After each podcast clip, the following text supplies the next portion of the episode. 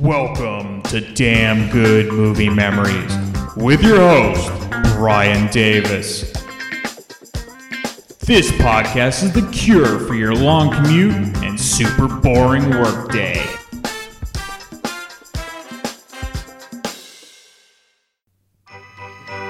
This holiday season, let Paramount Pictures take you for the ride of your life with Airplane 2, the sequel. Get your ticket for the funniest movie of the year Airplane 2, the sequel. I got smoking, non-smoking, first class, coach, economy, by the aisle, by the window. Airplane 2, the sequel, reunites old friends Ted, I have the strangest feeling we've been through this exact same thing before. Except this time I know exactly what I'm doing, Elaine. Well, my goodness, Scraps is a boy dog, isn't he? Airplane 2 gives you more drama. We've been thrown off course just a tad. In space terms, that's about half a million miles. The bumps you feel are asteroids smashing into the hull of the ship. We're also out of coffee. More action. That your puppy, son? Yeah, his name's Scraps and he's going to the moon with us. Oh no, I'm sorry. No dogs are allowed on the shuttle. I'm afraid Scraps will have to be shot. And more romance. Sir, you should really put that case in the compartment above your head. I'll, I'll keep it with me. Well, I can help you if you can't get it up. The word is out. Now, what kind of traveler's checks were they? They were American. Excess. Oh, I'm afraid you're screwed. See Airplane 2, the sequel, because it will grow hair on bald men, make fat ladies thin, let fish breathe out of water, make blind men see, give hope to the depressed and the downtrodden, let the sun shine on a cloudy day, remove warts, help convicts go straight, clear up bad skin, turn an upside down cake right side up. And by the way, you may now remove your 3D glasses and immediately return them to the attendant in the lobby. We hope your use of these glasses has enhanced your enjoyment of scenes from Airplane 2, the sequel, the funniest comedy of the year. Airplane 2, the sequel. Hey there, it's Brian Davis, and for this week's episode, we're going to cover the movie Airplane 2, the sequel from 1982. The studio Paramount Pictures released date December 10th, 1982, with a running time of 85 minutes. The rating is PG, the budget was $15 million, and the box office took in 27.2 million, making it the 28th ranked movie of 1982. Rotten Tomatoes gives it 42% rotten from 19 reviews. Roger Ebert at the time gave it 2 out of 4 stars, and here's his review.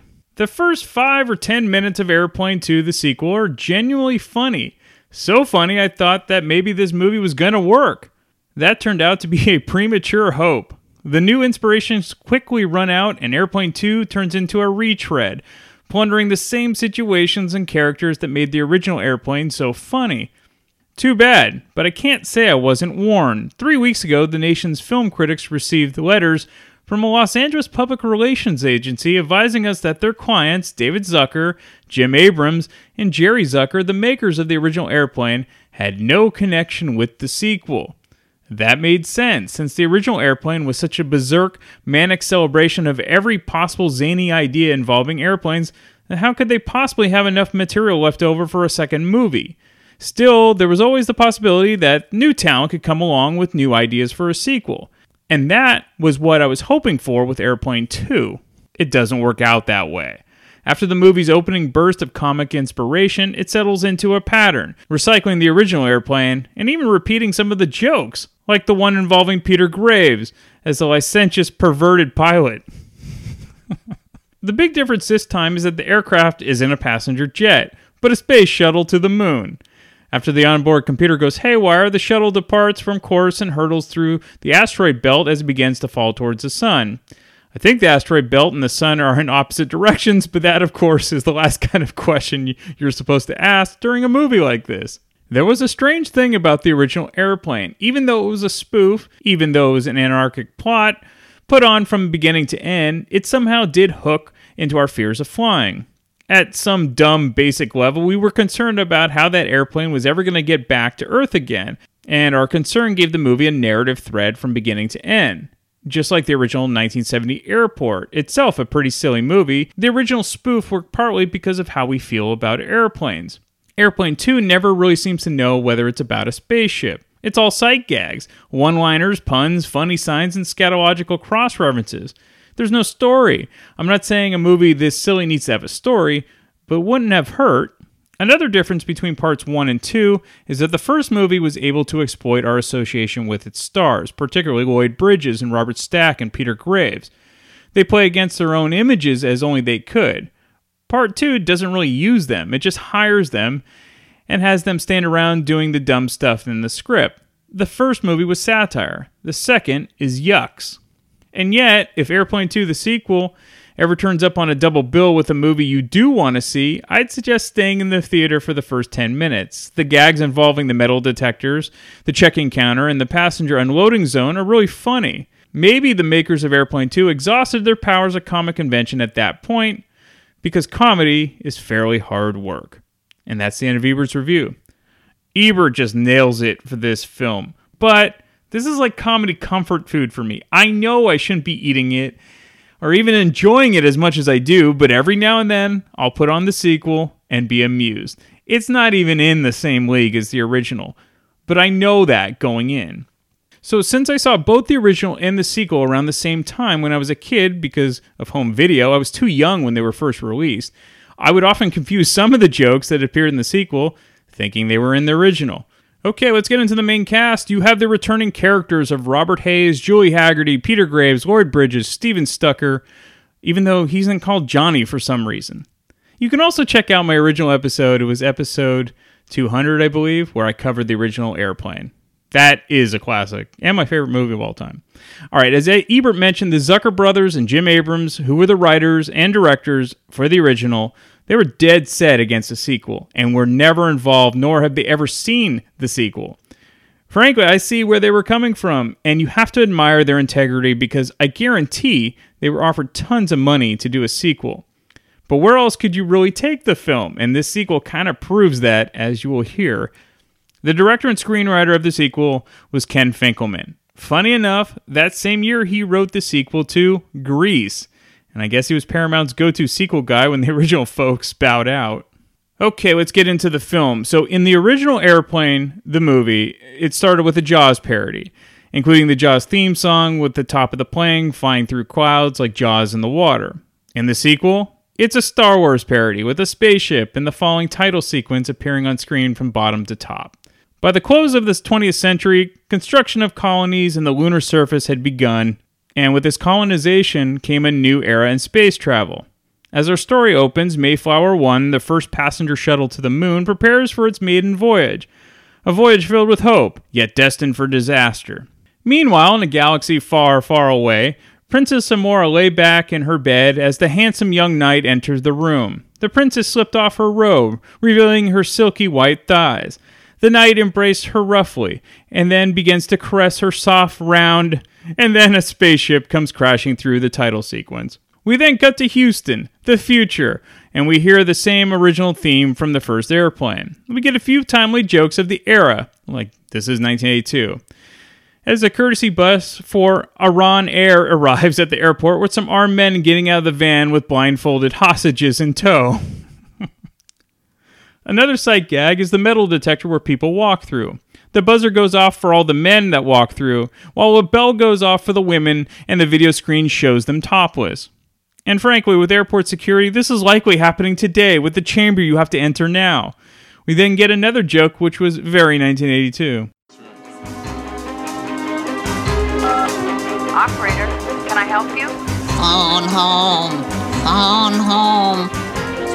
Deposit $6 million for the first three minutes. So in the first film, the young boy who was in the cockpit and that Captain Oveur was quite fond of was named Joey. In this film, it's Jimmy. this definitely led to confusion when trying to quote Captain Oveur. Even before we get on the plane, you can assume that Jimmy will be the guest in Captain Oveur's cockpit.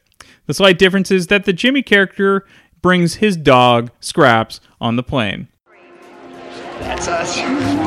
Will Scraps be able to sit with us, Dad? We'll have to check, Jimmy. It's a pretty long trip to the moon. Hi there. Can I help you folks? Thanks. Oh, is that your puppy, son? Yeah, his name's Scraps, and he's going to the moon with us. Oh, no. No dogs are allowed on the shuttle, son. I'm afraid Scraps will have to be shot. Scraps! He shot him! He shot Scraps! Just joking, blank C. Scraps is fine.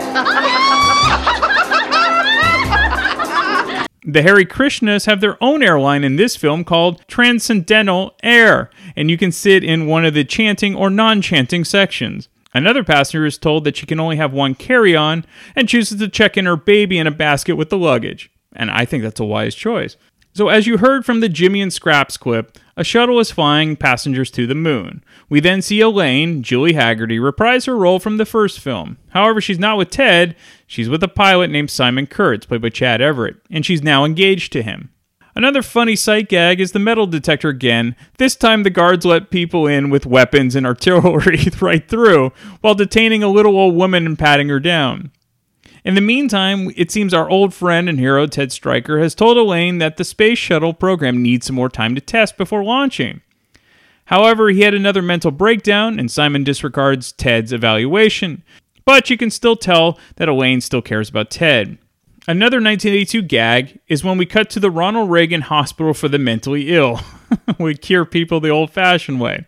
Now, this goes back to when Reagan was the governor of California in the late 1960s, and he made budget cuts to the mental hospitals. However, what's never talked about, two years later, he reversed his budget cuts and increased spending to a record amount for the time.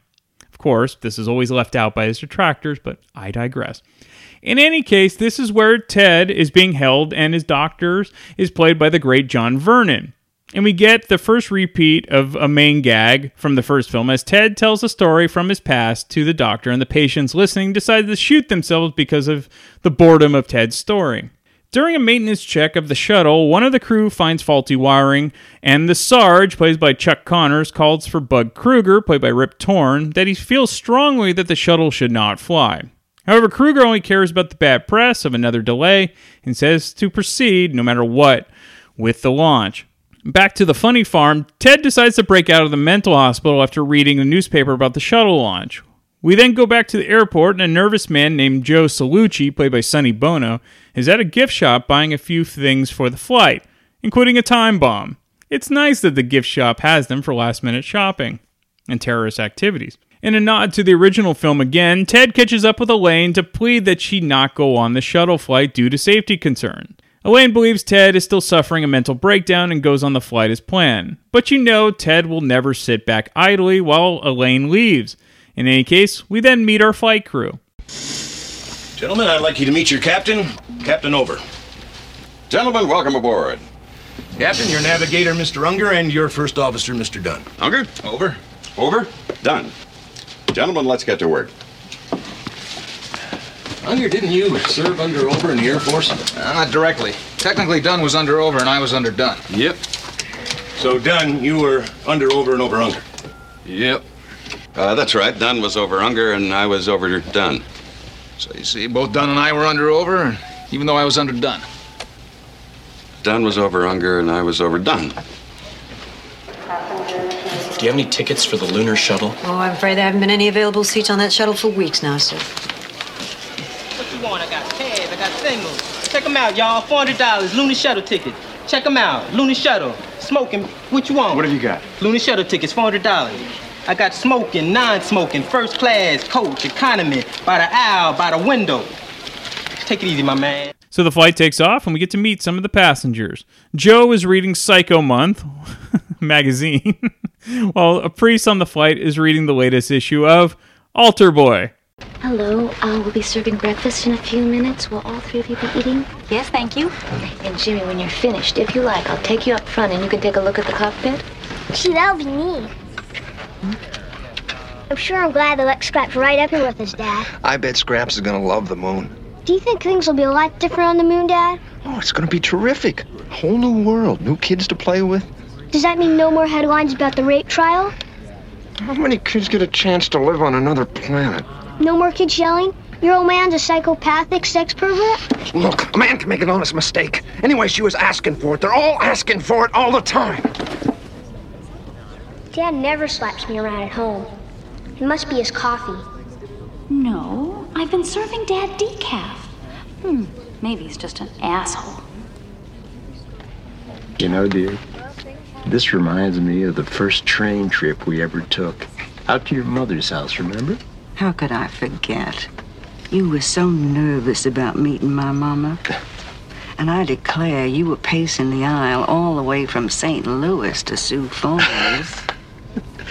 And how about the time we hopped in the family car and drove all the way to Woodstock? Oh, that was a time.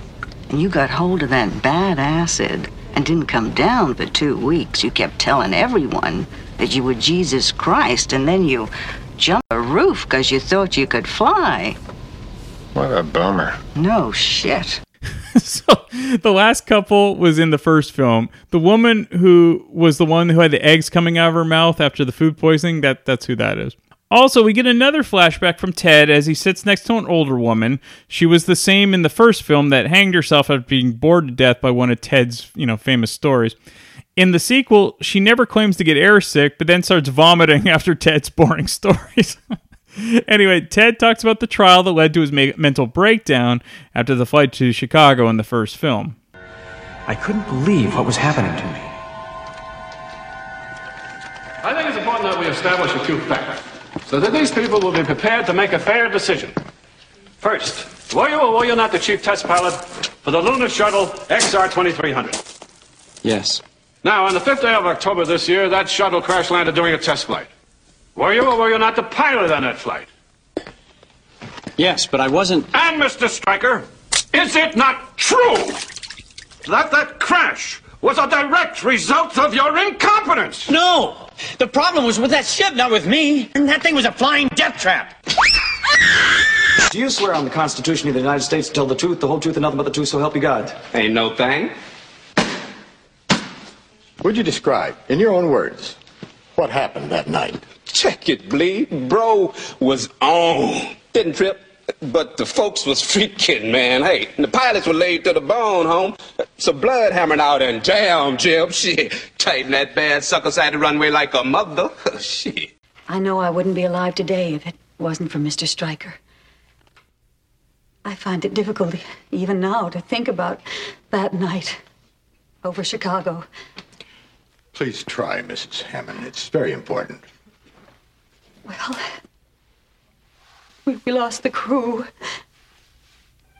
And the food poisoning made us all very ill. I- I lost control. We all did. And then the bad weather and the lightning. I gotta get out of here. Please let me handle this. I gotta get Calm down. Now get back to your seat. I'll take care of this. Calm down. Calm down. Get a hold of yourself. Doctor, you wanted on the phone. Everything's gonna be all right. I gotta get out of here. This is very important. Let the court handle this. Will please control yourself? Bailiff, Valium! I flew with Striker during the war. I'll never forget the night we bombed Macho Grande. Striker was a squadron leader. He brought us in real low, but he couldn't handle it. Buddy couldn't handle it. Was Buddy one of your crew? Right. Buddy was the bombardier, but it was Striker who couldn't handle it. And he went to pieces. Andy went to pieces? No. Andy was the navigator. He was all right. Buddy went to pieces. It was awful how he came unglued. How he came unglued? Oh, no. Howie was a rock. The best tail gunner in the outfit. Buddy came unglued. And he bailed out? No, Andy hung tough. Buddy bailed out. How we survived was a miracle. Then Howie survived? No, afraid not. We lost Howie the next day. Over Macho Grande? No, I don't think I'll ever get over Macho Grande. Those wounds run pretty. By the way, the judge in the courtroom is none other than Raymond Burr. We then cut back to the plane, and the old woman has just turned into a skeleton. Ted has killed again. However, there are far greater problems as the plane's main computer is beginning to malfunction, as Ted always feared. And then Jimmy and Scraps get to meet Captain Oveur in the cockpit. Jimmy, You like it when, when Scraps holds onto your leg and rubs up and down? Jimmy, did you ever wonder why dogs sniff each other in the... Well, Captain, is everything A-okay? Yes, everything's fine. Right, Jimmy? And now the crew has to deal with Rock, the computer, malfunctioning. What are you doing, Dave? Well, sir, the computer has suffered some pretty bad damage. This is highly irregular. Right. Right. I just hope we can still control Rock's higher brain function, sir. Do what's necessary. I'll go to manual control on all down systems. Yes, sir, we will. Oh! oh. Jesus!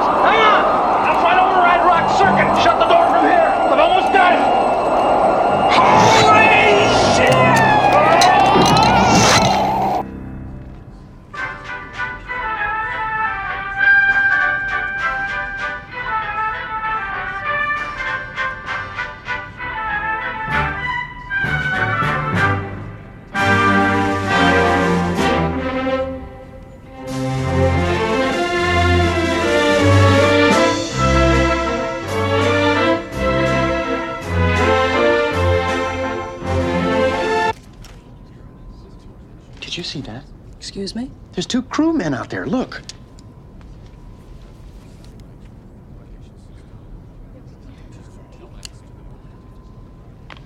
I'm afraid there's nothing out there but empty space. I swear I. The defendant suffers from chronic psychological stress and in a pressure situation can snap just like that. Like that. Like that. Maybe they were right about me. My God, maybe I am cracking up.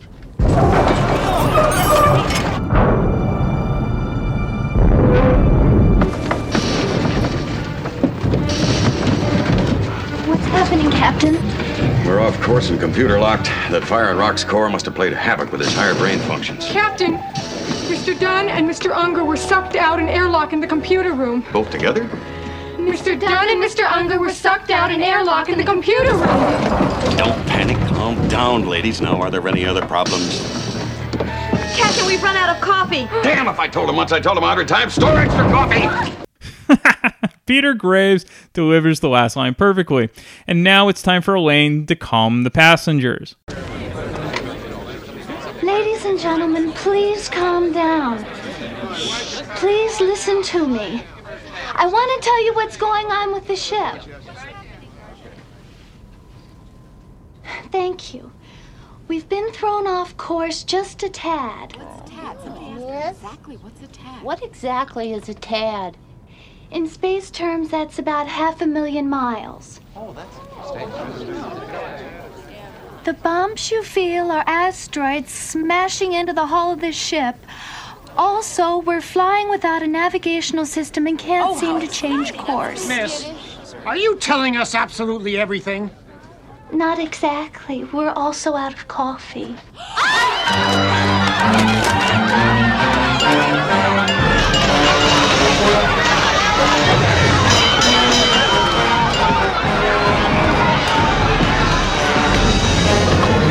Listen to me. Your crew is in complete control of the situation. Trust me, there's absolutely nothing to worry about. So you can't tell because it's an audio clip, but the ringing you hear is the cabin lights that turn on that read bullshit and unbelievable bullshit. and in a nod to the original Mission Impossible TV series that Peter Graves starred in, when Captain Oveur attempts to disconnect Rock, Rock gasses him, and then the Mission Impossible theme song plays. So the shuttle is heading for the sun, and they need someone in command that can handle a crisis. So it's time to bring back Steve McCroskey, Lloyd Bridges. Get me some coffee, miss. Yes, sir. A quarter geritol and a ham on rye. No cheese. Yes, sir. Welcome home, sir. Here's a navigational chart, sir. Good, good. Get me radio contact with that ship. Pronto. Pronto. Here's all the available information on the sun, sir. That thing is hot. Hey! Get me Bud Kruger immediately. Yes, sir. and some ice. Yes, sir.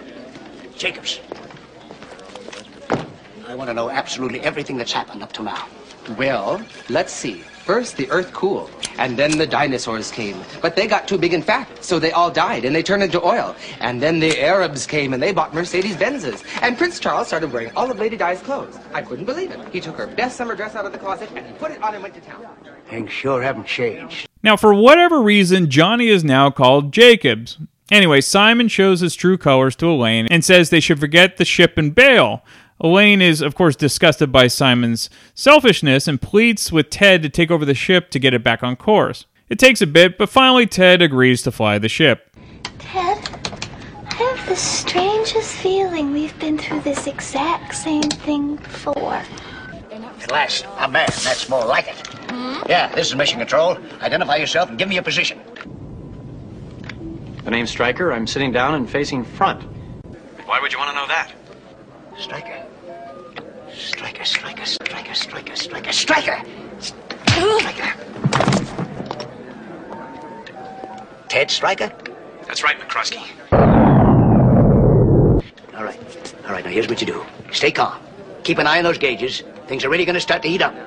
We'll try to figure out some way around that computer from down here. Over and out. We're gonna have to blow the computer. Blow rock?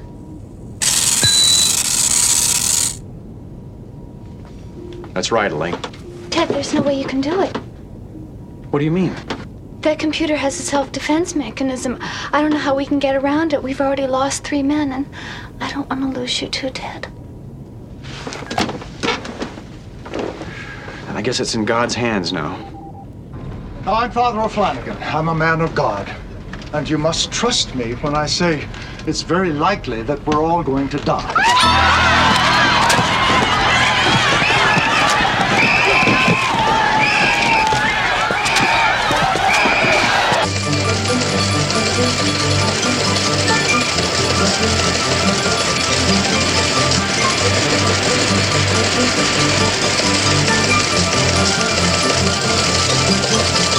Our top story tonight four alarm fire rages through downtown Buffalo. Also in the news, lunar shuttle heads for the sun and certain disaster. Our top story tonight four alarm fire rages through downtown Tokyo. Also in the news, American lunar mission locked in death struggle. A four alarm fire in downtown Moscow clears way for a glorious new tractor factory. And on the lighter side of the news, hundreds of capitalists are soon to perish in shuttle disaster. This country was run by vegetarian women rather than flesh eating men. This whole space disaster would never have happened. You know, right now we're working to raise the consciousness of the vegetarian minorities with diet sensitivity training so that people will be able to deal with the foul. The key to this whole thing is their computer. Till we can figure out a way to put that ship on manual, there's nothing we can do for them from down here. Get me that computer program. Yes, sir. Who's in charge here? McCroskey, control. Halleck, commissar. Jacobs. Also, McCroskey has just been informed about Joe Salucci carrying a bomb, and now Ted has to deal with that. Mary, Yes? which passenger is Joe Salucci? 16C, why? He's carrying a bomb. A bomb? No, not a bu- a bomb.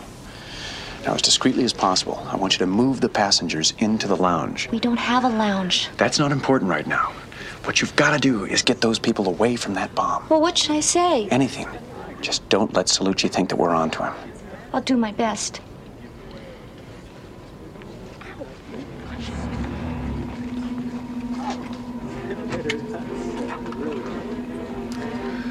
Attention, ladies and gentlemen, please. Would everybody move to the lounge who is not carrying a bomb? Don't move! Mr. Salucci, they know about you back home. Stay where you are. Joe, you don't want to blow that thing and kill all these innocent people? I don't care about them. Joe, listen to me. It's hopeless. No one's ever gotten away with a stunt like this before.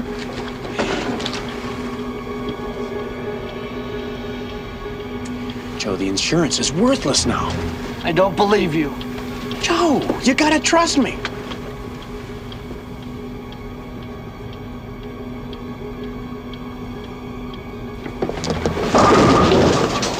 No gonna hurt you. No one has to know about your problem. No one has to know you're impotent. Don't say that word!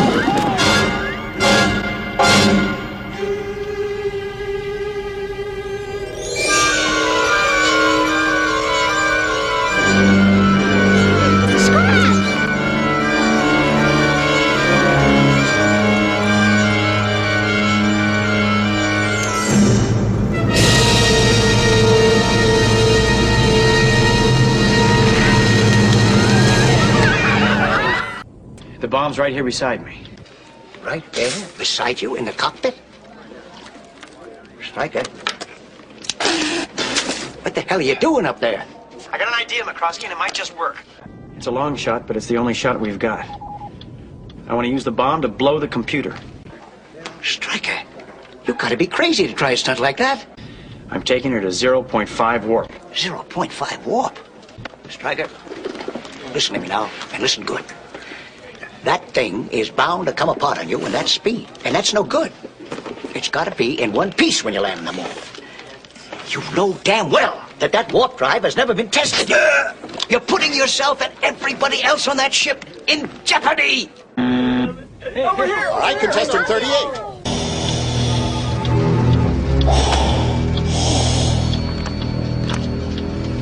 Striker, listen to me now and listen good. You're going to be on lunar radio range any second. The next transmission that you receive will be from Buck Murdock at Alpha Beta Base. And Striker, son, we're all betting on you. I'll take five to one they all die. Eight to five, the women and children, me. they all die. Six to four, they lose the crew. 0.5 warp, God help, nobody's ever traveled at that speed before.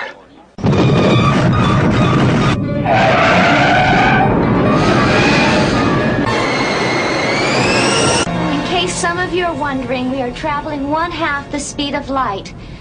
Some of you might experience a temporary metabolic change, but there's nothing to worry about. So that temporary metabolic change had all the passengers look like Richard Nixon, by the way.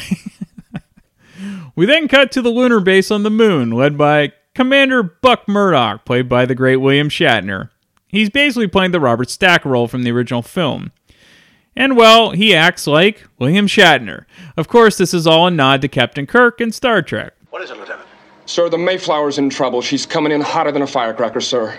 We better get to the tower, Lieutenant. We have no tower, sir. No tower. Just a bridge, sir. Why the hell aren't I notified about these things? Lieutenant, how would you handle this? We could try ignoring it, sir. I see. Pretend nothing has happened and hope everything turns out all right in the morning. Just a thought, sir. I've considered that. There's got to be a better angle.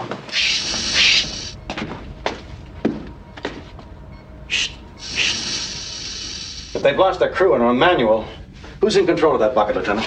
Some guy by the name of Ted Striker, sir. Ted Striker. Do you know him, sir? Never heard of him. That's not exactly true.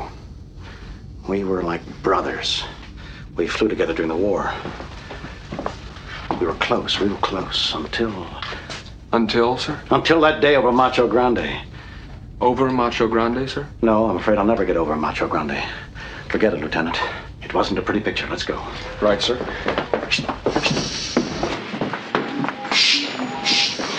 What have you found? All I've found is that these red lights keep moving back and forth. Aside from that, this thing seems to have no other function whatsoever, sir. Well, that's impossible. It must have some sort of function. I mean, why would the government put all that money into a thing with red lights that keep going back and forth? Doesn't make any sense. Keep working on it. Sir, these lights keep blinking out of sequence, sir. I see. What should we do about it, sir? Get them to blink in sequence. You. Rorschach, what do you got? Well, we've run these tests, sir. Thank you, Rorschach. What do you make of these, Captain? It's a bird, it's a cow, it's a horse with a hat on it. Sir, I pulled Ted Striker's record. And? I don't think you're gonna like it. My God, that's worse than I thought. Sir? They should hit our atmosphere in about three minutes. How do you want to play it? I want a six-foot trench dug around the entire base. Fill it with gasoline. Sir. You. Yes, sir. Get the women and children to the lower shelters. Contact the Japanese ambassador. Sir. Rorschach! Yes, sir. Get me a complete file on everyone who's seen the sound of music more than four times. Yes, sir. On second thought, kill those orders. Downscope. Fate can play a strange game sometimes, Lieutenant. Fate, sir? Striker wipes out his entire squadron over Macho Grande. And now those people's lives up there are in his hands. I guess irony can be pretty ironic sometimes. But it's his ship now. He's the top dog. The big man. Numero uno honcho. The head cheese.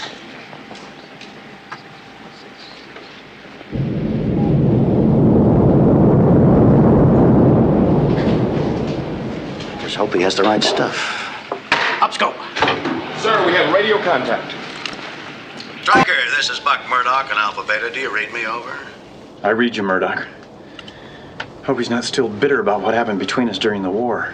If it weren't for those people up there, I'd say let Ted Striker go down in a fiery, twisted mass of molten metal. Okay, Striker. Let's just pray you don't screw up here like you did over Macho Grande. So just follow orders. Roger. We got you locked on beams, so get ready to kill your auxiliary engines. Roger, Murdock. All right, Striker. Kill the auxiliary engines. Murdock, the damn lever just came off of my hand, and we're still at warp. Try another lever.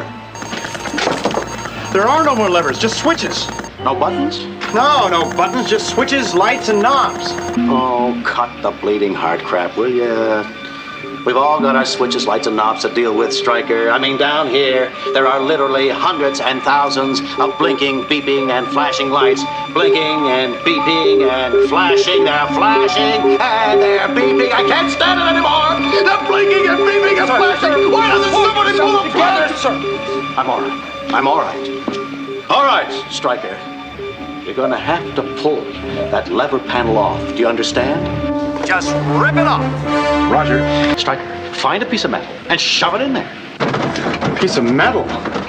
Hurry, Striker. Any piece of metal will do. I give my right arm to get a piece of metal from this room up to that poor boob right now. I mean, here we are, surrounded by metal, Purvis, and it's useless. Might as well write them off. Let's close up the bridge. Let's get out of here. Close it up. Lights out. Hold it, Murdock. I think I've got something that just might work. Wait. A bobby pin. A bobby pin? What the hell's a man doing with a bobby pin? Huh. Lights on. All right. All right, Striker. If a bobby pin's all you got, it'll have to do. Just shove it in there. You're gonna have to short that thing out. Starting to shake. He's starting to shake.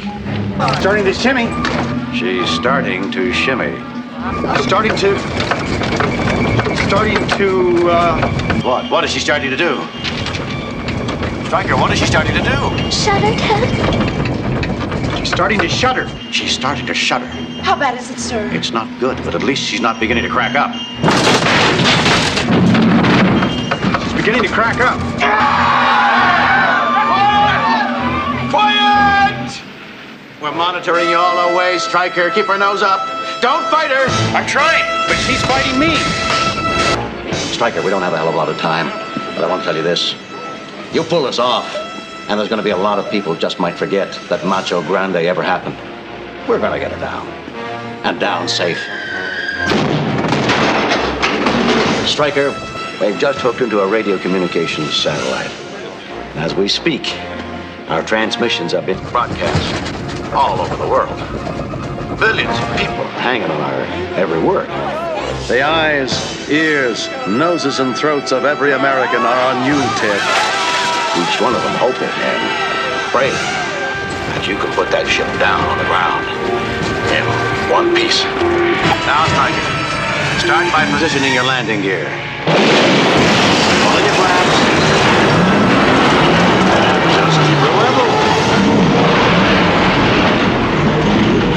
There's looking back. Put on your horizon sensor and level her off. Uh, now, fire both those jets and hang on with both hands. I said both hands, damn it! Don't fight her, Striker. Hold her steady. Hold her up! Get those turbochargers. Now check the sensors. Deploy your secondary boosters. And that's it. They live happily ever after, and you even get a tease of what never happened. A post credit scene shows a screen that says, Coming from Paramount Pictures, Airplane 3. And then Murdock is then seen saying, That's exactly what they'll be expecting us to do. Now, again, of course, this movie doesn't even come close to the iconic original. However, it has its moments. It's a nice change up every now and then for me. And hell, I'll put it on from time to time. I even watch Police Academy 4 every now and then. All right, some fun facts. At a pre screening of this movie, the audience was given 3D glasses as they entered the theater. After several minutes into the blurry film, which of course were distorted by the 3D glasses everyone had donned, the pre screeners realized that the film was not in 3D. The audience had been duped, but it is unclear by whom. Leslie Nielsen turned down an offer to return as Dr. Rumack due to his commitment to the comedy series Police Squad, which was, of course, created by Zucker, Abrahams, and Zucker. That was, as you know, is the creative team behind the original Airplane from 1980. Now, his character appears in a flashback from the first film, and his character was replaced by Dr. Stone, who was portrayed by John Vernon in the courtroom scenes.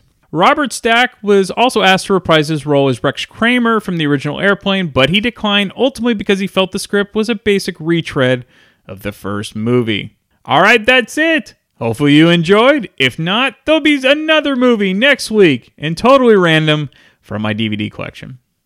Come hang out and chill with Brian A. Davis and the Bad Beat. Wednesdays, 11 p.m. Eastern, right here on thatmetalstation.com.